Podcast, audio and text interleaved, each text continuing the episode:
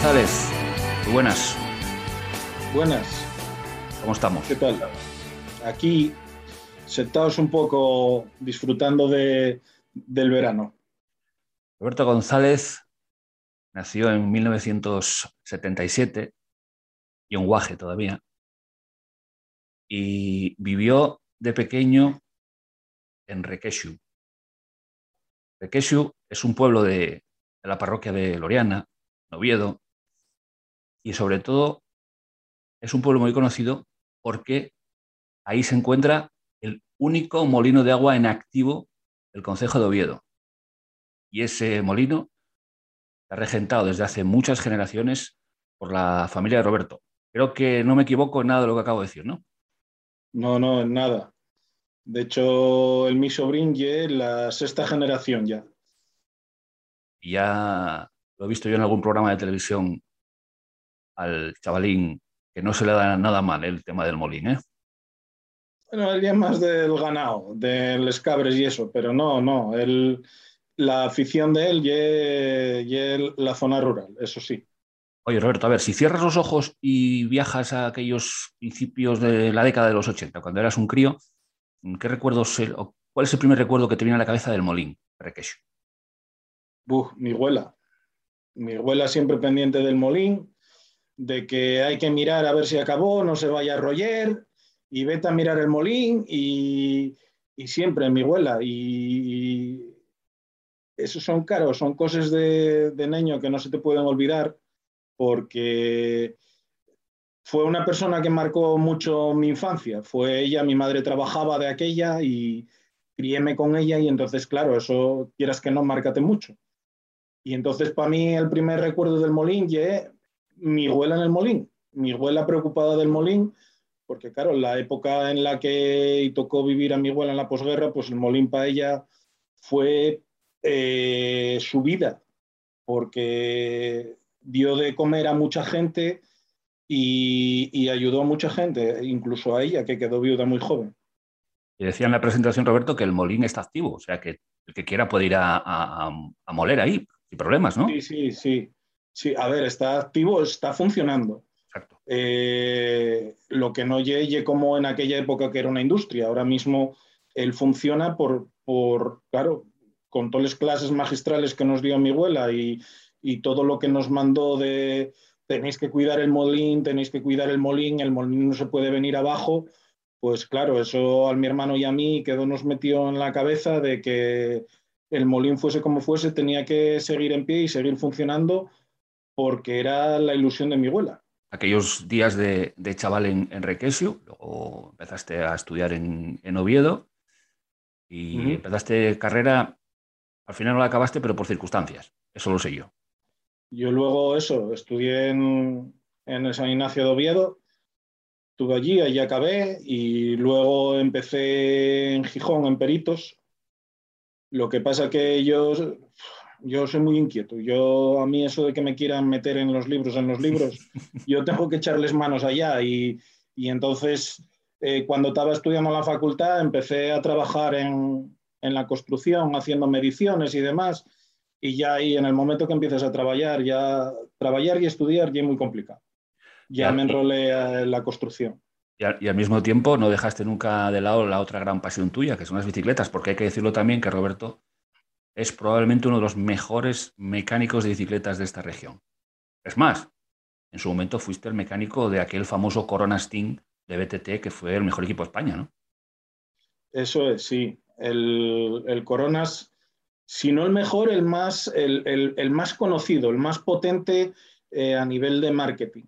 Y eso fue porque tuve la suerte de conocer a Alberto León en aquella época, con el que hice muy buenas migas. Y entonces, bueno, cuando venían a Asturias a la carrera del Naranco que organizaba Suárez Cueva o la de Avilés que organizaba el Rosín, siempre me llamaban, siempre nos veíamos y luego, pues, de ahí de echarles una mano porque tenían un problema o tal, eh, surgió que me llamaran para ir de mecánicos varias ellas y la que más disfruté y la que más recuerdo fue la primera vuelta a Cataluña en mountain bike, que fue en, en abril del 96. A ti lo que te gustaba era andar en bicicleta, pero arreglar la bicicleta. Sí, sí, la verdad que, a ver, yo siempre se me dio mejor repararles que andar en ellas. eso hay que decirlo todo también. Pero bueno, que sí, que yo, para mí las dos ruedas de la bici siempre fue máximo, máximo disfrute. De, ya de niño, claro, el que arreglaba los pinchazos allí en Requeshu era yo a todos los vecinos. Entonces, bueno, ya eso empieces de los frenos, luego ya vienen las bicis de los cambios, los cambios, ya empieces a enredar con todo. Claro, yo cogí desde que era una mecánica muy básica a, lo que hay ahora, que ya hay electrónica como un coche, que tienes que enchufar al ordenador y tienes que enchufar ahí el programa para que te compruebe componentes electrónicos y demás de, muchas bicis. Bueno, pues eh, por desgracia sabemos lo que pasó con la construcción en este país y al final te tocó eh, sacar la casa por la ventana, echar la casa por la ventana, o como se quiera decir, y montaste tu propio negocio en grado. Bici Racing, molinero, evidentemente. Evidentemente. Claro, pues el eslogan que tenía era Bici Racing Molinero, conocida en el mundo entero. Porque, a ver, tenía mucha fama. La verdad que más fama, digamos, fuera de Asturias, de gente que me conocía de la época de Coronas y todo eso, que, aquí, porque aquí, claro, el pillar un poco de renombre o tal, es complicado cuando ya tienes otra gente que lleva una trayectoria de, muchísimos años como, como Ciclos Fran, Garaje Paco, otras tiendas que hay por ahí, Morán de que llevan tantos años que, claro, es, muy difícil el entrar. Lo que pasa que sí que fue verdad que yo con 18 años quería montar una tienda de bicis y en casa siempre me dijeron, hay que estudiar, hay que estudiar. Y 18 años después fui yo el que llegó a casa y dije, pues ahora voy a montar una tienda de bicis. Y monté la tienda de bicis. Bici Racing Molinero. La verdad que los que pasamos unas cuantas veces por esa, por esa tienda damos fe de que era una gran tienda. Era, era un buen negocio, Roberto, yo creo que sí. A ver, el negocio. Yo, yo más bien diría que en los tiempos que corren y cuando yo monté la tienda, más que un negocio en sí, como podría ser en los años 80, que sí que eran negocios porque tenías una rentabilidad muy alta, había unos márgenes muy altos, esto era más bien una, tiendina eh, con la que pues, te daba para vivir justamente y a la vez estar trabajando y estar entretenido. Y encima entretenido en lo que me gustaba. Entonces, ¿qué mejor cosa puedes hacer que aunque sepas que no te vas a hacer rico, estar haciendo lo que, lo que te apasiona, lo que te gusta. Que, pues la bici tiene un problema, pues hay que buscar solución y conseguir buscar y solucionar ese problema. Entonces ahí yo para mí ya no primaba, digamos, el dinero que puedas ganar, sino el, el hecho de que estaba haciendo lo que a mí me satisfacía al 100%. Oye, por cierto, ¿qué pasa con las bicis? Que todo el mundo anda en bici, macho. Ahora, tú vas por aquí, por, por Oviedo, por Asturias, por, por, por cualquier esquina hay un boom. ¿Es, una, ¿Es, una, burbuja o, es una realidad? Mm, yo creo que la bici siempre se usó mucho. Y, yo, por ejemplo, me tocó vivir eh, eh, el boom de la mountain bike en el año 92, que yo ahí estaba trabajando en una tienda que había en, Jerónimo y Brand. Y, es que de aquella el recuerdo que tengo es que las bicis no, no daba tiempo montarlas para ponerlas en la exposición. Las vendías dentro de la caja. Según te llegaban, te venía la gente y le decías, me acaba de llegar esto y tal, vale 100.000 pesetas, me la quedo y apuntabas en la caja el nombre, el número de teléfono, la preparabas venían, la pagaban y se la llevaban. Y ahora hubo un poco, a ver, con el tema del virus, de que hacer deporte era bueno, de que vas en bici, mantienes distancias y demás, hubo también como otro boom, pero yo creo que la bici siempre, siempre hubo un colectivo muy grande de gente que, usa la bici. Tú lo sabes mejor que nadie, que a ti te pasó, porque el tema que tiene la bici es que te engancha. En el momento que empiezas a, rodar, mm, vas viendo las mejoras. Coño, el otro día esta cuesta subí ahí renqueando, casi muero. Y después de subirla tres veces, ves que, ya tienes facilidad para subirla. Entonces es un, un deporte que te, que te engancha, que te motiva a seguir. Y quien sabe coger ese sufrimiento, ese enganche, pues al final se hace, eh, compra bici de montaña, luego compra bici de carretera y va evolucionando durante toda la trayectoria en bici. Entonces, Ahora hay mucha gente que a lo mejor estaban acostumbrados a rodar en bici de montaña y que se, tiraron todos a bici de carretera. Y teníamos el negocio en grado y de repente un día llegó una noticia mala, por así decirlo, ¿no? Sí, bueno, antes de esa noticia mala hubo otra también mala. La operación. Pero que sí, eh, que fue, empecé a tener ataques de, ciática, eran esporádicos, hasta que llegó puntos en los que no era ni caminar y cuando me hicieron una resonancia, pues tenía dos hernias discales, las típicas y míticas L4, L5, S1, en la que L4, L5, pues yo tenía, como definió el, el traumatólogo, chaval, tú no tienes una hernia, tienes un hernión. Eh, estaba obstruida, o sea, el disco había invadido por total el canal medular por completo y destruyó, rompió, y entonces me estaba pinzando de continuo el, el nervio ciático. Gracias a Dios eso aguanté un año, me operaron y, quedó de cine, nunca jamás volví a tener una molestia y sí que intenté recuperar todo lo rápido que pude para volver a trabajar porque era lo que quería y justo, justo al año de haberme operado, y cuando vino esa otra noticia que no era tan buena ni tenía tan buen pronóstico como, como lo de las hernias discales, que fue un, un cáncer gástrico, en principio, fue lo que me habían dicho. Y bueno, pues de primeras me atendió cirugía, no fue oncología, porque al ser un órgano no vital, siempre hay la opción a poder operar y, limpiar. El tema fue que, claro, tras hacerme los escáneres con contraste y todo este tema, ya vieron que tenían el hígado afectado también, con una metástasis bastante severa, y entonces ya me derivaron a oncología para poder empezar con tratamientos y demás. Tú dijiste, yo de, aquí no me lleva nadie. Y yo creo, y por eso te lo he dicho en privado, y, te lo digo aquí, que eres, eres un ejemplo por cómo has afrontado la enfermedad y cómo has hecho todo lo que has hecho después de ese diagnóstico.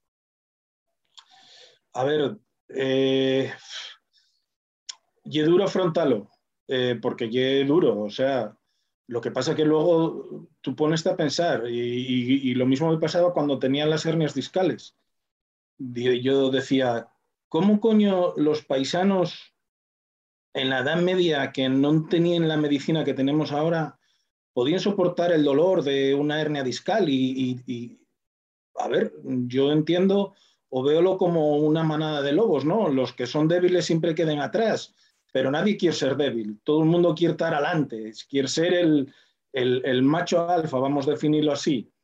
Y entonces yo cuando esto, pues pasó lo mismo, yo, yo no me quiero quedar atrás, yo, yo, esto no, vale, mm, tocóme, mm, el primer día que te lo dicen, pues evidentemente caen las lágrimas porque es algo complicado de, de, asumir y aceptar, pero dices, bueno, eh, hay esperanza y mientras hay esperanza y se respira, hay vida y hay que seguir, hay que tirar, no te puedes quedar atrás.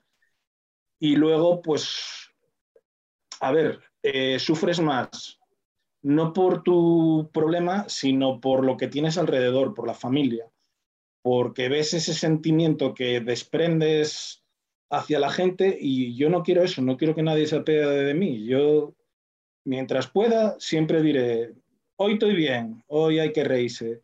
El día que te mal ya lloraremos, pero hoy estando bien, nadie puede llorar, nadie tal, porque mi madre es muy aprensiva, tú conocesla, y entonces, pues bueno, para una madre el que digan que el hijo tiene un problema de este alcance, pues eh, tiene que ser difícil de, asumir. Entonces yo, la mi cabeza tuvo que cambiar el chip y decir yo por, por ella y, y por mí tengo que tirar hacia adelante siempre con, con todo para, para que me vea bien y que no sufra por, por el FIO. Así que fui mentalizándola de que yo estaba bien, bueno, ya sabes tú cómo fue yendo la evolución de la enfermedad, tú que me conoces, y hasta que el momento que llegue y digo que si voy a salir en bici, ella sabe que salir en bici, y que yo me encuentro bien y entonces ella está más tranquila.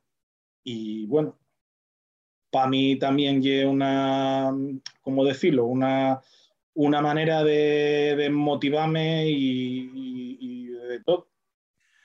Sales en bici, eh, has hecho ya un reto, Covadonga. Dos. Dos retos, el último hace relativamente poco. Y has recaudado dinero a través de camisetas solidarias, de distintas acciones, y has conseguido que se ponga en marcha una beca. Sí. ¿Cómo, cómo, fue, ¿Cómo fue todo ese proceso? Cuéntanos. Pues a ver, mm, después de pasar el primer eh, ciclo de quimio, que fue el principio, fue muy duro, porque claro, el que no pasó por un tratamiento de ese estilo, eh, por mucho que piense, por mucho que, que le comenten, mm, es imposible que sepa valorar lo que, lo, lo, lo, que te pasa, porque son sensaciones y sentimientos súper encontrados, o sea, es, es brutal. Eh, como yo uno de los medicamentos que me ponen eh, afecta a nivel cardíaco, la oncóloga cuando ya llevaba, iban a ser seis sesiones de quimio, me amplió a ocho. Eh, pues cuando llevaba seis o siete ya, hay uno que afecta a nivel ventricular, al flujo de sangre que expulsa el corazón. Entonces, es el rendimiento mínimo que puede dar es un 50% más menos 10%, y yo llegué al 49%. Si bajaba al 45% tenían que suspenderme el tratamiento. Entonces me dijo, tienes que empezar a hacer algo de actividad. Y dije, joder, pues me mandaba a caminar. Yo caminaba, pero... La bici. yo decía, yo lo que quiero y es la bici, y es lo que me gusta. Claro. Y, y hablé con ella y me dijo, es que la bici me da miedo por el tema de pulsaciones, porque si vas caminando sé que no me vas a pasar de pulsaciones. Dije, joder, pues compro una bici eléctrica y así puedo regular mejor las pulsaciones. Y ahí fue donde empezó todo la de Black, el, tema de la debacle que empecé a organizar y a crear. Eh, hablé con proveedores míos, les conté el problema que tenía, conseguí una bici de test, eh, cuéstate todo, un triunfo pero empieces, y era lo que te decía antes, que la bici tiene ese poder de engancharte, de, ver, de estimularte viendo cómo cada vez vas avanzando y puedes hacer un poco más. Y fue así, empecé a salir, salía primero por aquí, por Grau y alrededores, eh, ya me decidí a ir algún día con algún amiguete, iba hasta casa de mi mamá, que son desde aquí, son 15 kilómetros, pues claro, iba y tenía que parar allí a, hacer recovery de comida de la mama porque llegaba fundido y tenía que recuperar para luego volver para grado en bici. Y luego ya empieces, cada vez vas viendo que vas ganando y te vas motivando y vas haciendo más kilómetros. Y un día con el que, chaval que es algo que llegue Gelín. Un fenómeno. Sí, señor, el, mi gregario Gelín. Que no somos amigos, ¿eh? porque él siempre lo dice que no tiene amigos y yo tampoco, yo no lo quiero como amigo, pero llevámonos muy bien. Siempre estamos discutiendo en plan de coña y llevámonos muy bien. Y, empecé, empezamos a salir y, cada vez un poco más. Y un día por ser vagos, porque tú hay que decirlo, que ya el ser humano ya es vago por naturaleza. Además, es verdad. Pues por ser vagos queríamos hacer una ruta que iba de Grau a San Román de Candamo, subir a la Mortera y de la Mortera bajar para Grau. Y cuando llegamos a San Román, hay un pueblo un poco más para arriba que se llama Santiso, que es donde ves la subida a la mortera, y hay que mirar así para arriba, pero para arriba, para arriba, para ver dónde está la mortera. Y fue, no, no, no, ahí yo no subo. Y fue, bueno, pues vamos a Cornellana al casino, tomamos un café y comemos un carajito. Digo, pues eso suena mejor. Y marchamos a Cornellana. Tomamos el café, comimos el carajito y fue, ¿y ahora quién sube la cabruñana? Y fue, tía, la cabruñana, con lo dura que llegue. Y pues nada, pues vamos por Pravia y luego volvemos otra vez de Pravia por San Román. Y cuando llegamos a Grau, hicimos una ruta de 70 kilómetros. Y entonces ahí fue cuando, en plan de coña, dije, joder, si hicimos esto, llegamos a Covadonga. Y él dijo esa, esa frase tan mítica que los asturianos nos estimula tanto, lo de no hay cojones. Y fue, perdón, sujétame el cubata. que como me dé permiso a la oncóloga, nos vemos en Covadonga. Y ahí fue donde surgió todo. Hablé con la oncóloga, la oncóloga me dijo que sí, siempre y cuando no fuese algo que mermase mi salud, sino que me estimulase. Y entonces empecé con lo del reto, grado Covadonga, y bueno, pues hubo gente que me quiso apoyar, me dieron cosas para sortear, para darle visibilidad, y quise hacer ropa, hablé con un proveedor mío porque iba a hacer en principio dos equipaciones, para mí y para mi gregario. Y, y fue, joder, pues te voy a hacer un diseño chulo de mayor. Y otro, te voy a hacer unas camisetas, que fue Jani de la UZ, ya verás qué chulas para que las pongas luego y tal, no sé qué. Y entonces fue, mira qué camisetas me diseñaron, joder, yo quiero una. Y entonces, coño, pues podía vender camisetas para recaudar, para conseguir dinero para la beca. Eh, los mayos lo mismo, joder, vaya guapos. Y entonces ahí empezó una bola que empezó a generar algo de dinero, más luego donaciones privadas, más la farmacia corredoria que me conocen porque estudiaron conmigo en el colegio, que nos, que nos volvimos a reencontrar a través de una chica de Barcelona. Eso es lo que te das cuenta de las, las casualidades de la vida, que, que, alguien con quien estudiaste en el colegio, que llevas 20 años sin saber absolutamente nada y luego a través de una persona que conoces de cuatro llamadas de teléfono, te pone en contacto con alguien con quien tenías un vínculo hace 20 años de, diario en el colegio.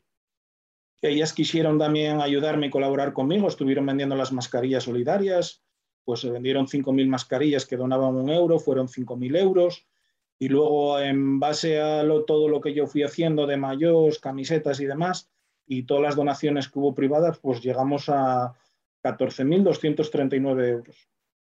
Y eso la Fundación SEOM, que fue otra de las cosas que hablé con la oncóloga, a quien podía destinar el dinero, que fuese bien destinado, en el sentido de que, a ver, eh, no quería beneficiar única y exclusiva a lo mejor a una persona, sino a toda la sociedad. Entonces, ella me dijo, mira, la Fundación SEON, el 100% de lo que recauda, por así decirlo, va íntegro a la investigación. Y como ellos vieron mi ímpetu, mis ganas, eh, fueron viendo cómo iba aumentando la cantidad que se iba donando eh, mes a mes y demás, eh, ellos crean las becas a partir de 20.000 euros. Pero un poco por ayudarme a mí, la parte que faltaba la, pusieron ellos y crearon una beca eh, del cáncer gástrico, un poco en honor a mí, porque es un cáncer que ahora mismo está teniendo mucha incidencia y nos está investigando. Y ya de eso, pues ya te sientes súper orgulloso porque sabes que estás ayudando a toda la sociedad en el sentido de que, bueno, yo dentro de la mala suerte que tuve por el cáncer que me tocó, tuve la buena suerte de que di positivo en un gen, pude entrar en un, en un ensayo clínico eh, experimental aquí en Europa, que venía de Canadá, había sido probado ya en Canadá y en Estados Unidos, que me dio un, paréntesis de vida con buena calidad, porque aparte de la quimio, pues entraba inmunoterapia. Y entonces fue, joder, si yo tuve esta suerte y me tocó algo así, porque yo no puedo intentar hacer algo por ayudar a la gente que venga detrás de mí en ese sentido. Un reto en el momento que ves que tienes, digamos, resultados con lo que estás haciendo, eh, ya te lo dije antes, yo soy muy inquieto, yo tengo que estar siempre en movimiento, no valgo para estar parado, no, no sirvo, no, no puedo, es superior a mí. Entonces, eh, yo para este año me había planteado un reto eh, bastante más jodido que eran tres etapas de Grau Santiago. La primera era Grau Tapia, eh, Tapia Bahamonde, me parece que era la segunda. Creo que era Bahamonde y Bahamonde, Santiago. Eran tres etapas que de 100 kilómetros, porque bueno, el año pasado pues estaba muy en forma, la enfermedad estaba controlada, tenía muy buena calidad. Lo que pasa es que luego sí que empecé a tener problemas empecé a notarme que tal y tuvieron que volver a ponerme quimio Y entonces, a ver, sabía que no podía hacerlo en septiembre porque ahora, claro, llevo cinco sesiones del segundo ciclo de quimio. Entonces ya vas muchísimo más débil. Entonces lo quise hacer en junio y hice otra vez grado Covadonga. Y entonces otra vez con lo mismo, hice camisetas, eh, reedité mayos y ya, como ya la gente ya me conocía, pues ya fui buscando eh, gente que tenía empresas de, por así decirlo, de renombre conocidas aquí en Asturias para mm, ver si querían colaborar conmigo, porque al final yo siempre digo lo mismo, de nada sirve que yo aporte 6.000 euros de manera privada si luego el resto de la gente no hace nada. Entonces, lo que quería demostrar un poco es que muchos pocos hacen mucho y, es que se está viendo. Porque yo ahí, pues bueno, hice el reto, esta vez vino gente conmigo, me, me acompañó pues gente del tema de la bici, gente de un club que colabora conmigo, que son los de Piedras Blancas, Extremely Bikes, eh, vino un rato Santi Pérez, vino conmigo Tante Argüelles, que el ultrafondista este asturiano que está, mal de la cabeza, porque eso de hacer ahí toda la península del tirón, madre mía. no, te escuche, no te escuche tanto. Ya, ya. Muy buena persona también. Vino Marco, que tenía que trabajar, vino una parte, vino, vino también Chechu Rubiera, eh, vino Jani de la UZ, eh, vinieron unos amiguetes míos del Seprona, eh, el mi gregario Gelín, como no iba a venir. He si hoy castigado en la cola en este segundo reto. Pero, seguís sin ser amigos, ¿no? Sí, sí, sí. Ahí, amistad entre él y yo nunca. Llevámonos muy bien, pero como él dice, yo no tengo amigos, yo tampoco. Y estamos todo el día así peleándonos en plan de coña. Pero bueno, que tenemos muy buenas vibraciones entre los dos. Eh, Acabaréis siendo buenos amigos, ya lo verás. Sí, hombre, sí, eso no cabe duda. Y, entonces, de ahí hablé con Jani de la UZ y le dije, joder, podíamos, ellos que tienen tantas tiendas, yo los conozco desde, joder, desde que tenían la primera tienda en Valentín Masip, que, como decía yo, yo acuérdome de entrar allí con mi mamá y, y los vuelos de él, el vuelo apoyado en el bastón, sentado en una banqueta allí y él merendando en una escalera que tenía en Palaltillo, que claro, ya entre al de la UZ no se parece en nada a lo que había treinta y pico años. Y fue, pues sí, joder, podíamos mirar y valorar algo. Y entonces surgió ahí lo de las mascarillas solidarias, que fue durante el mes de julio y eran dos euros por cada caja de mascarillas tipo pez que se vendiera. Y bueno, teníamos una previsión de llegar a entre 3 y 4 mil euros y tal, pero es que fue brutal, porque se vendieron 3.108 cajas de mascarillas que reportaron 6.216 euros. Entonces es, joder, mm, mira lo que se puede lograr eh, con un montón de gente que aporta poco. Y ya, con, ya tenía conversaciones con, Jesús, el de Diego Verdú, porque había ido a llevar el padre turrón, porque mi madre lleva turrón de Verdú de toda la vida, y no la saques de ahí. Entonces en Navidades con el tema de la pandemia, como no podía ir allí a, a cogerlo más que nada porque hay un escoles de la Virgen y demás, sacaron lo de que repartían y pidiólo. Cuando fue a casa, pues preguntó y Jesús, el padre de Jesús, que también se llama Jesús, cómo estaba y tal, y le contó lo que me pasaba a mí, lo que estaba haciendo, y dijo, pues hay que colaborar. Y entonces, bueno, yo en vistas de que ya había preparado lo de las mascarillas solidarias con, de la le comenté de hacer el helado solidario. Pues durante un fin de semana, hacer los helados solidarios y que una parte de cada lado que se donara. Estoy pendiente de que me avise, pero fue un éxito brutal. Porque yo siempre tiene colas, pero como este sábado fue impresionante.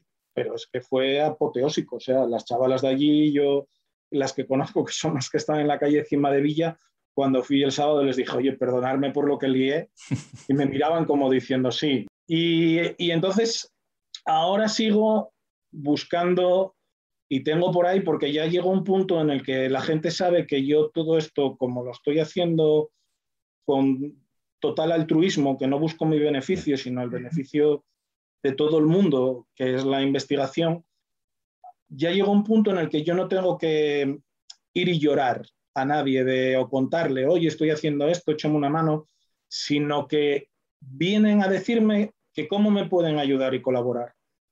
Entonces, bueno, tengo ahí varias cosas eh, que van a venir detrás de lo de Diego Verdú, que hay una que va a ser, esperemos, la semana que viene lo sabré, pero bastante potente. Una empresa asturiana también, eh, muy potente, que va a colaborar conmigo. Y luego más empresas más pequeñas también, de, por ejemplo, estoy en conversaciones con Aitor García Vega, el, de los quesos, y la verdad que este tío tiene un arte para las tablas y demás, lo conocí personalmente eh, hace un mes y medio por ahí, es un tío encantador y me dijo, oye, tenemos que mirar y hablar de hacer algo ahí juntos.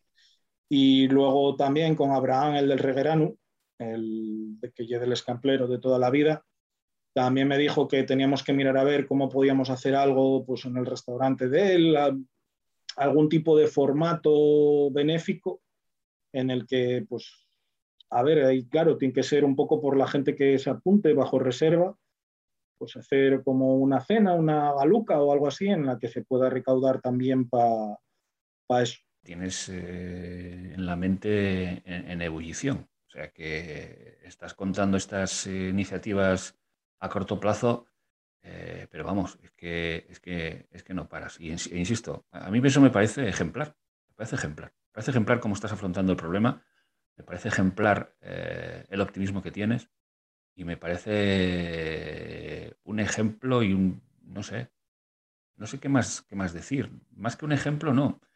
Eh, un, símbolo, ¿no? De, cómo afrontar ese problema. A ver, la mejor manera de no saber que tienes un problema es tener la mente ocupada.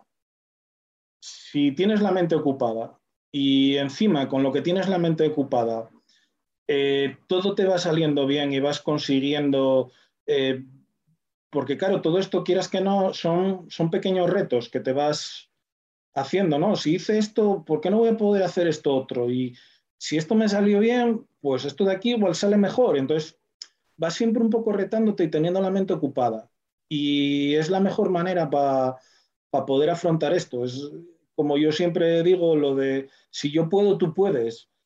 Mm, yo no creo que esté más cualificado que, nadie. Pero como decía el día que iba con Tante camino de Covadonga, mira Tante, digo, seis tornillos de titanio y dos barras de titanio en la espalda, estoy pasado de peso a montón, tengo un cáncer metastásico y aquí estoy peleándome con el aire en las carreteras de Nava para llegar a Covadonga. Y él decía, me, ¿qué razón tienes? Y, al final es que hace más el que quiere que el que puede. Entonces, mm, yo creo que somos animales de costumbre. Si tienes tu cabeza ocupada, funcionando, al final no te permite pensar en el problema que tienes, porque hay un montón de enfermedades por ahí que la gente tiene.